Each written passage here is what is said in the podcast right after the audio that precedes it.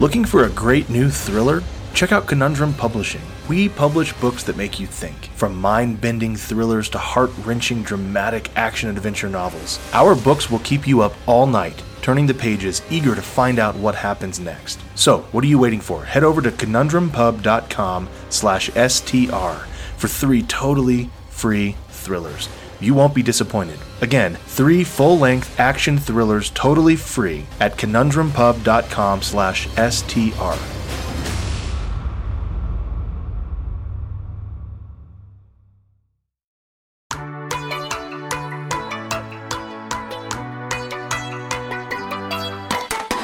You have somehow ended up listening to The Stuff That's Real That You Didn't Know Was Real, but also is cool podcast.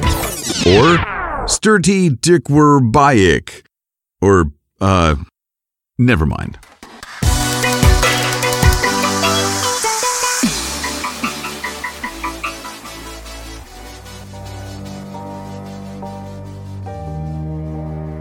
Welcome back, everyone. Thank you again for joining us. You know who we are by now, but if not, we're going to tell you anyway, because that's how podcasts work. I am Nick Thacker, a USA Today bestselling author of fiction thriller novels, which basically means I get to make stuff up for a living. And strangely enough, I found the other one of me out there in the universe, and his name is Kevin Tumlinson, and he is also a full time fiction thriller author who gets to make stuff up for a living. Well, you've been making stuff up long before We're- you were getting paid for it, though. That's true. Yeah. We're professional liars, is We- what we is are. what it comes down to. We're good at it, too. And we're good at it. Most people don't even know we're lying when we tell them stuff. Well, True. and uh, this show is all about talking about the truth behind the lies because when we write fiction, obviously fiction means not real or it hasn't actually happened yet. But the truth is a little trickier. And this podcast dives into those types of truths, things that are real that you may not know were real. That also is cool, that we think is cool. So these are the kind of things that we research for fun. That's a convoluted. It's a perfect intro. It's an absolutely a perfect intro. perfect It shall not be edited whatsoever. It is glorious. Just- oh man. Well, we've got some good topics coming at you today. Do you want me to kick us off here, Mr. Tumlinson? Yeah. go ahead. Uh, go ahead. Go ahead. I like that. Go ahead. He's like challenge accepted. You, you see what you got. I'll see if I can. do it. I, sa- I shared mine in the uh, the private chat there. so I know. I'm not even going to look at it yet because I want to be surprised. Okay. That's why I haven't shared mine with you. We sort of accidentally briefly discussed doing this topic at one point. So, That's true. I did. I just read yours. That's true. Well, right. here's, here's what we're talking about today from the Nick Thacker side of things. I am in deep in the middle, the muddy middle, toward the end of the middle of my latest book. It's a Harvey Bennett thriller, and we have a lot of characters uh, running around the world trying not to get shot. And one of the characters is esteemed archaeologist Dr. Graham Lindgren, so named after one of uh, Kevin and my favorite authors, Graham Hancock. Anyway, he finds himself underneath the temple of the oracle at Siwa, which is uh, right on the border of Egypt and Libya. It's in Egypt. And he's looking for the tomb of Alexander the Great. And I don't want to give the whole book away, but I got back into the whole tomb archaeological Indiana Jones style research and came across this article, which I thought was just really cool. And if there's ever going to be like a stuff that's real 101, you know, as long as I'm hosting it and Kevin's hosting it, I think it's probably going to have something to do with tombs because that's just something we always keep going back to. Would, would you agree with that? tombs, caves, chambers. It's always about something underground or in a, yeah, in, inside of a mountain. Yeah. Yeah. We love that stuff. It's easy to put. Um, that's why fiction thrives there because you can put whatever you want in there, and you know most of our readers have not been to these places, so they can't argue with us. Uh, and that's why we do it. Um, that's where the professional lying part comes in. That's where that comes in. Exactly. so this is the scary mystery of the Indian temple vault no one can open. And as you might have guessed, listener, in India. And there's a temple that is dedicated to the Krishna or uh, Vishnu or Krishna. I guess they say it's the same thing. I really don't know what the difference is. It's a Hindu god. Uh, it's a manifestation of the Hindu god. So it's enshrined on the serpent known as Shesha. And I must admit, I don't know anything about the Hindu religion other than that it is a religion.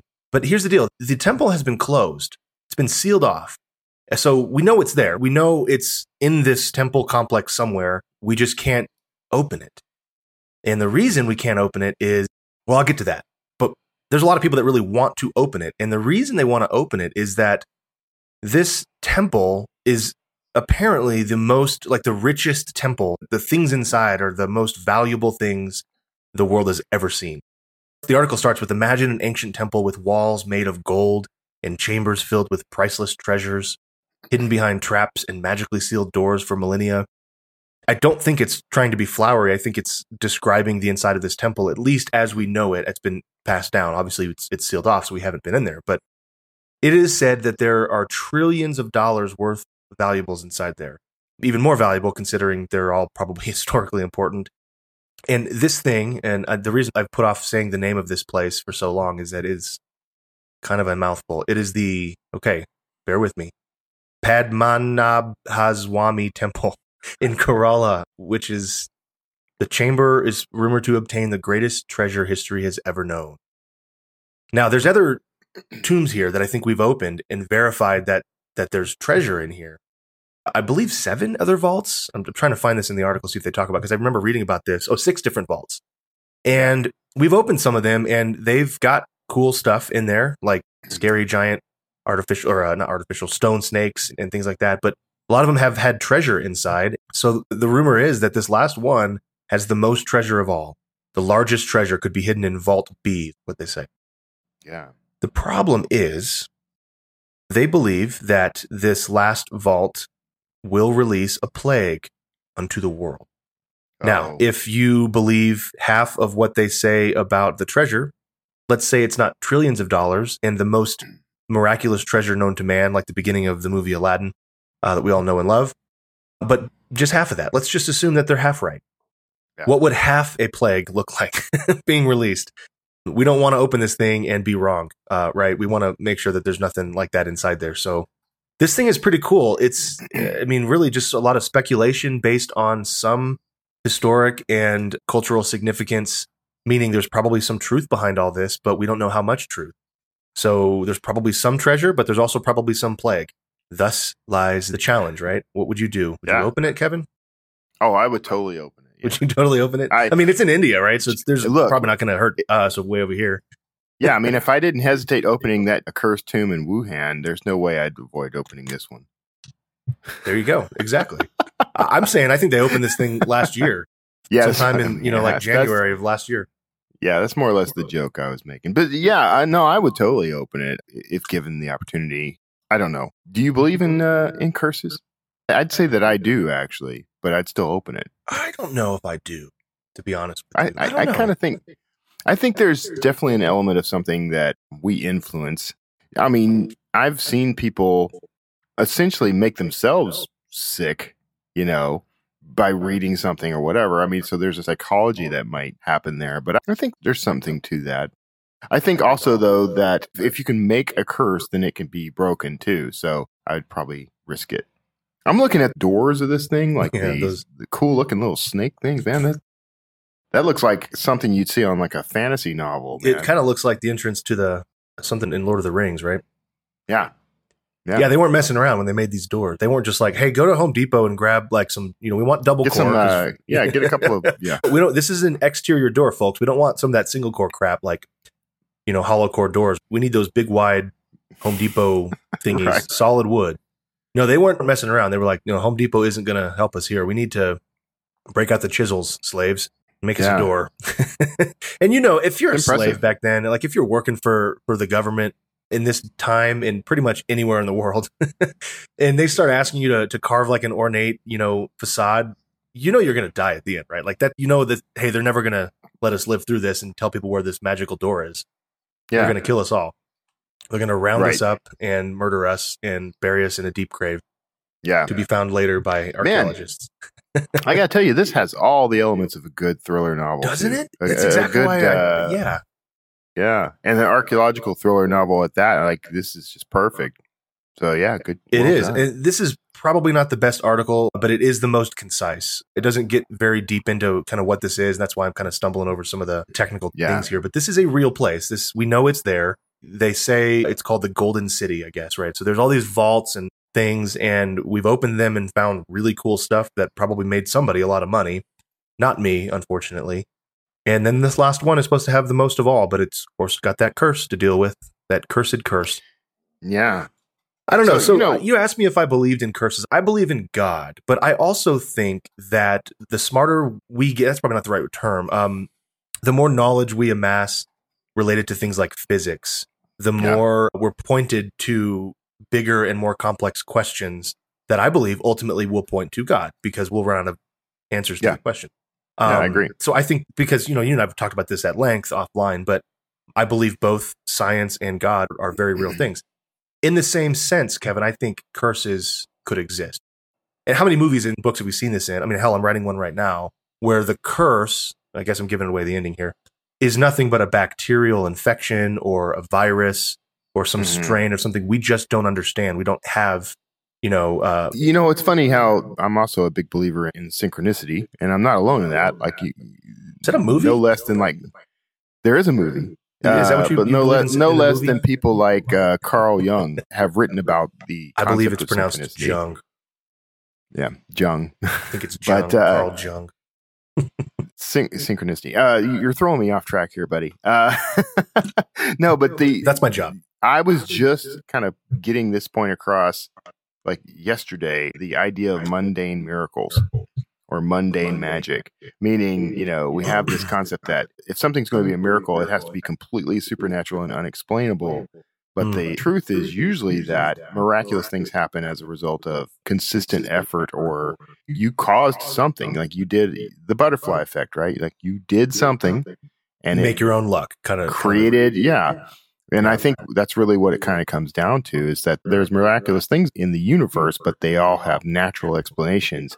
And we don't like that. We want our mysteries to be unexplained. Yeah, You know, that we makes want them more powerful as mysteries for sure. right.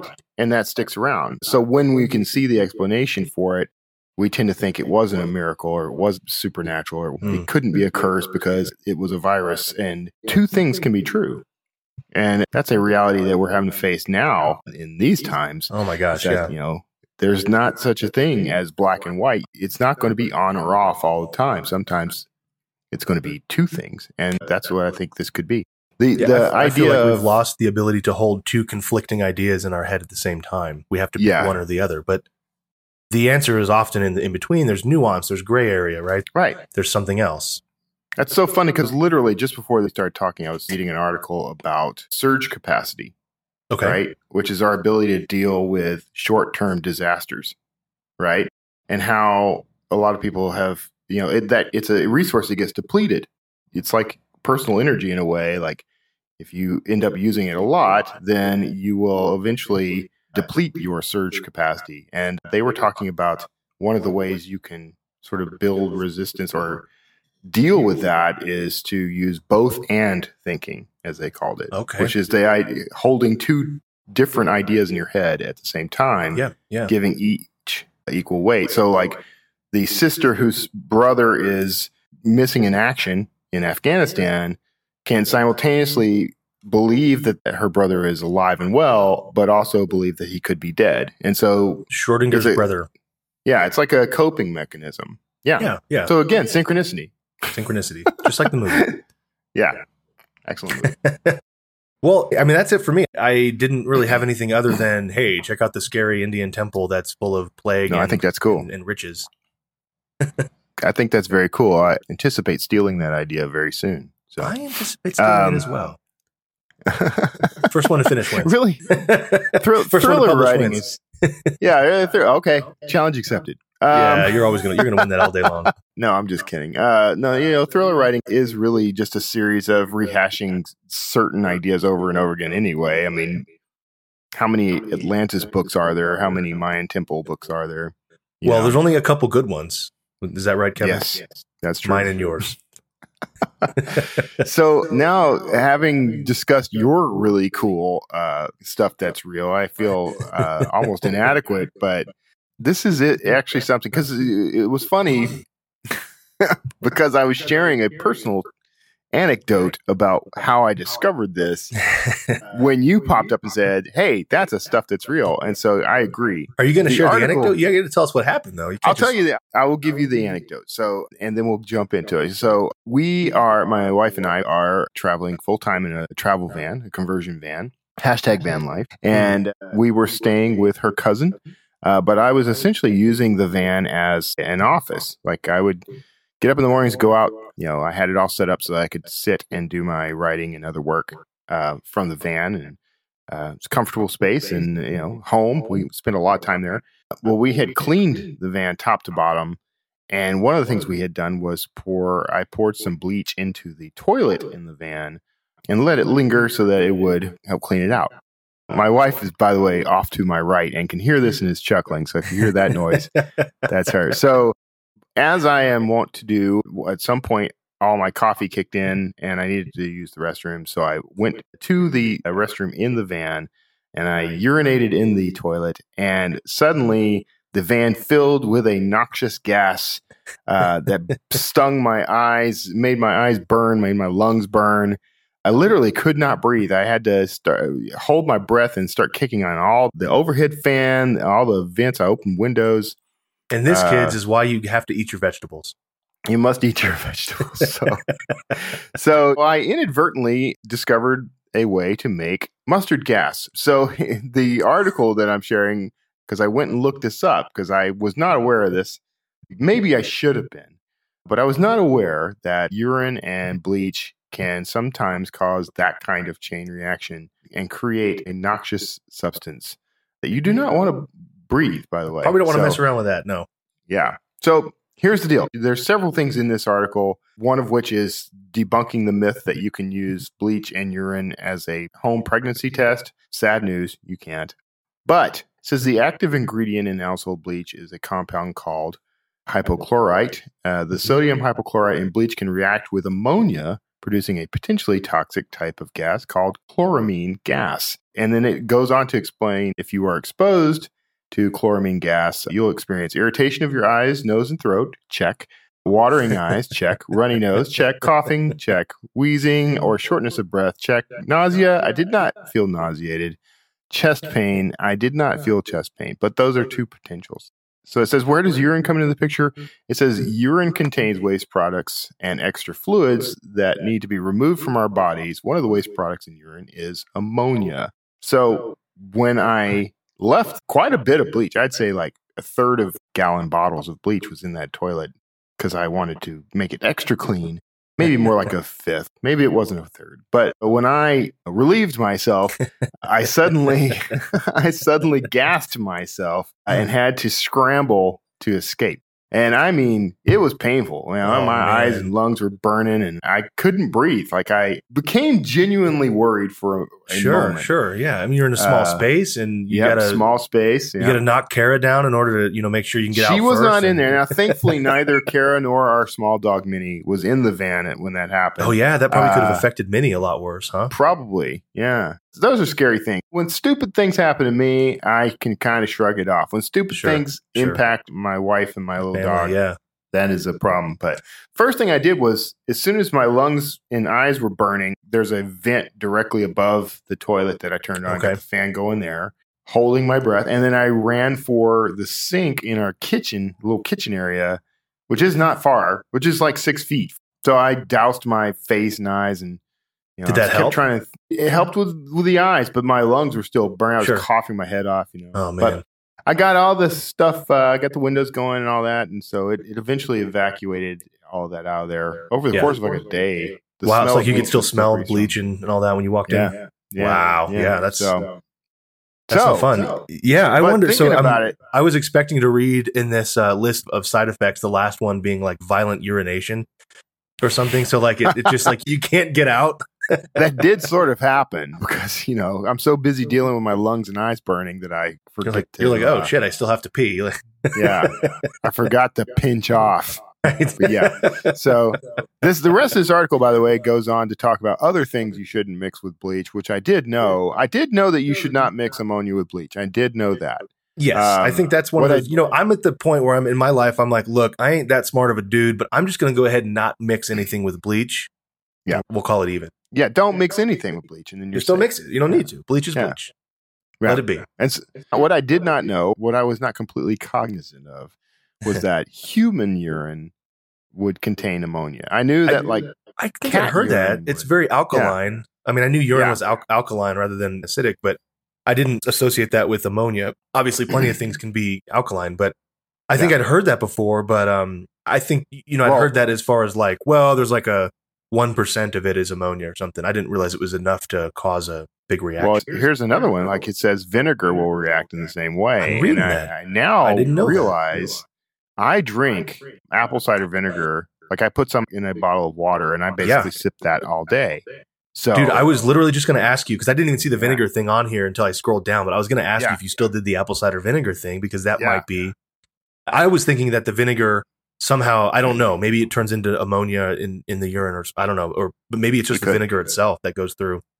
yeah, it does say it does say not to mix vinegar specifically with. I saw that. Yeah, that's that's what I'm So- reading now. That's crazy. if you have if you if you like me have been drinking a lot of it so there was probably a mm-hmm. combination of things happening there so Probably So- also the other way around too. Don't it, listener if you're considering don't drink bleach and then piss bleach. into a bucket of vinegar either.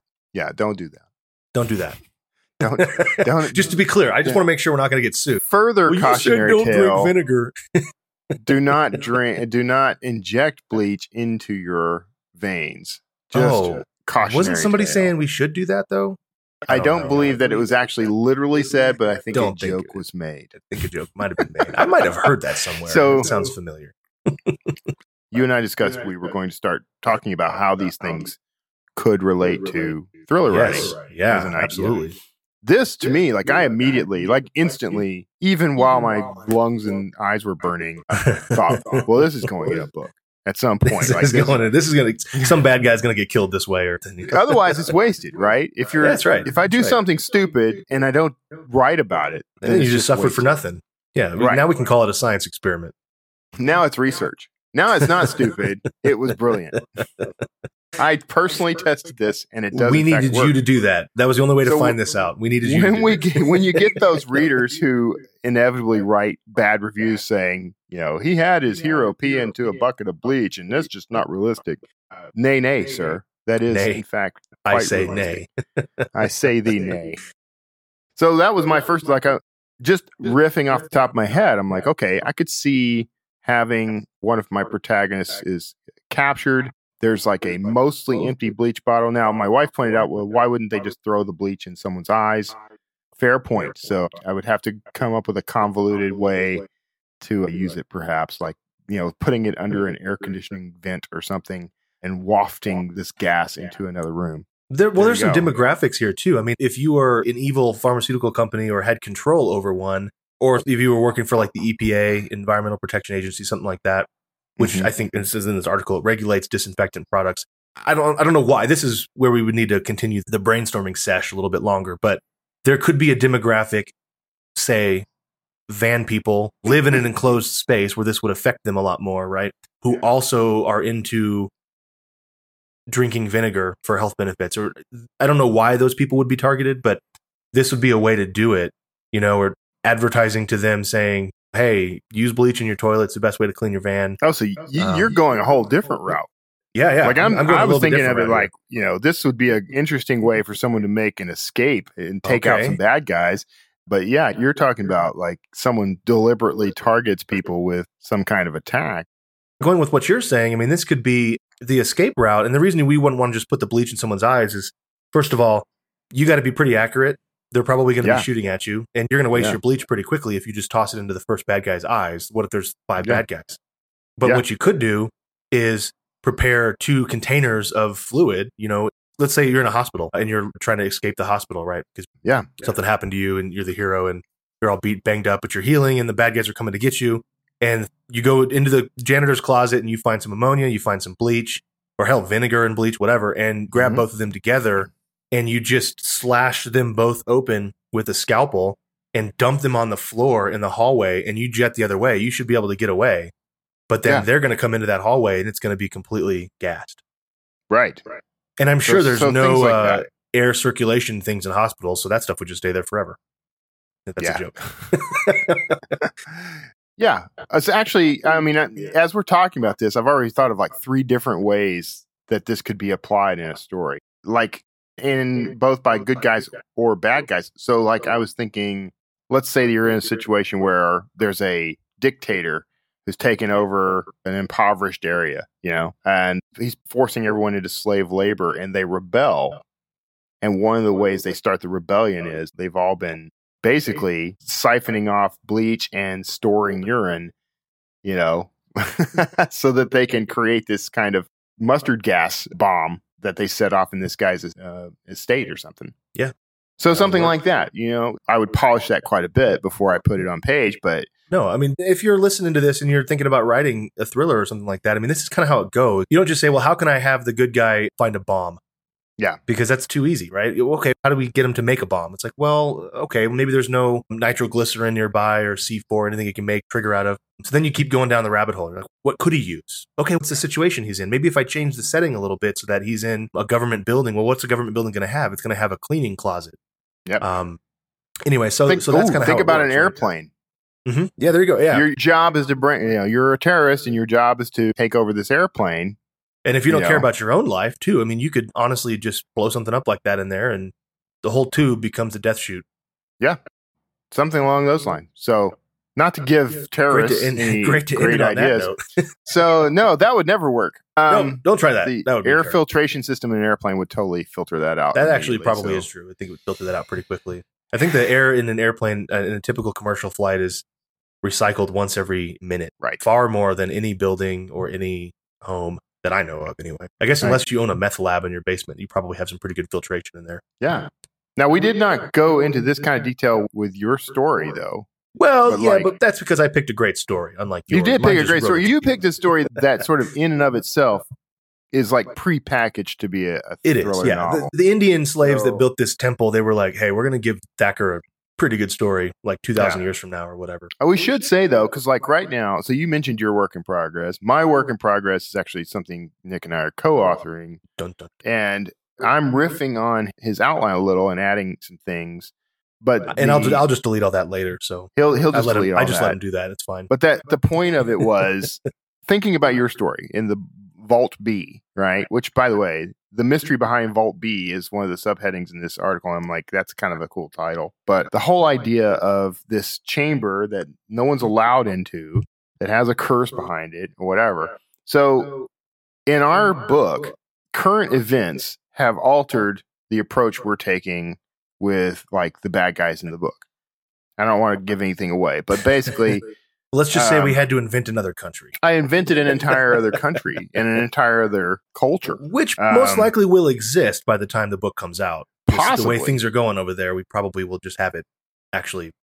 And let's face it, it's an allegorical kind of thing. Like it's so similar to an existing country and culture that it won't be hard for anyone to piece together, you know, who it was originally. Because of those changes, it's given me instead of basing it on a real thing, a real country and a real culture, I have more leeway to do certain things without the threat of pissing off a whole bunch of people, right? So, sort of transferring that idea to your story with the vault and with this chamber, like this is an existing thing. You could easily write about this and include as many facts as you want, and you could go a little bit far afield on like what happens if it's opened.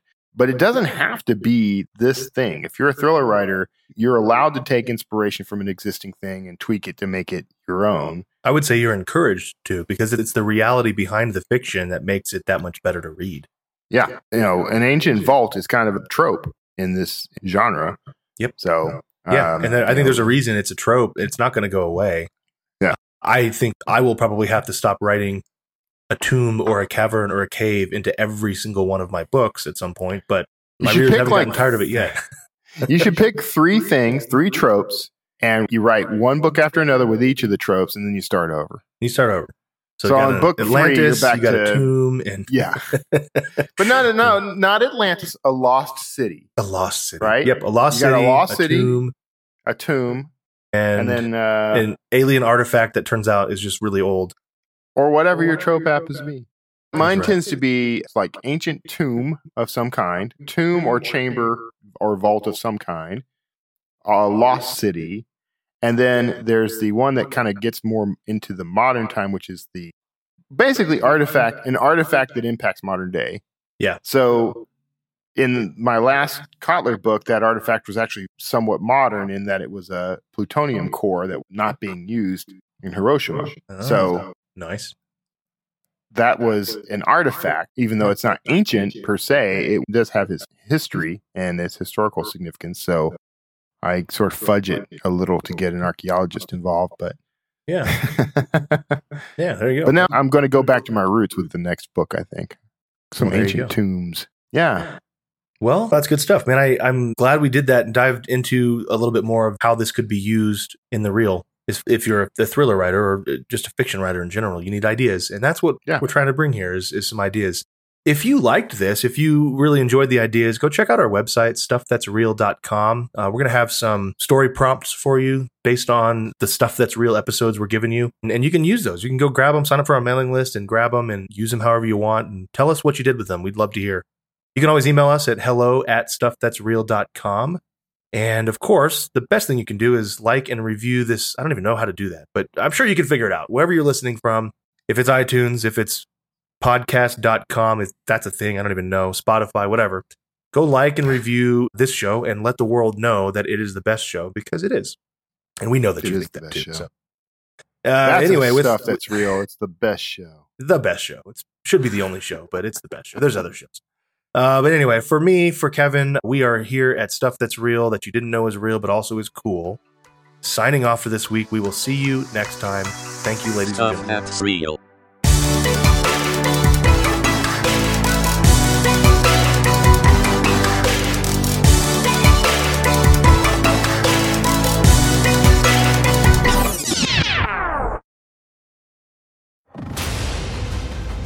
Looking for a great new thriller?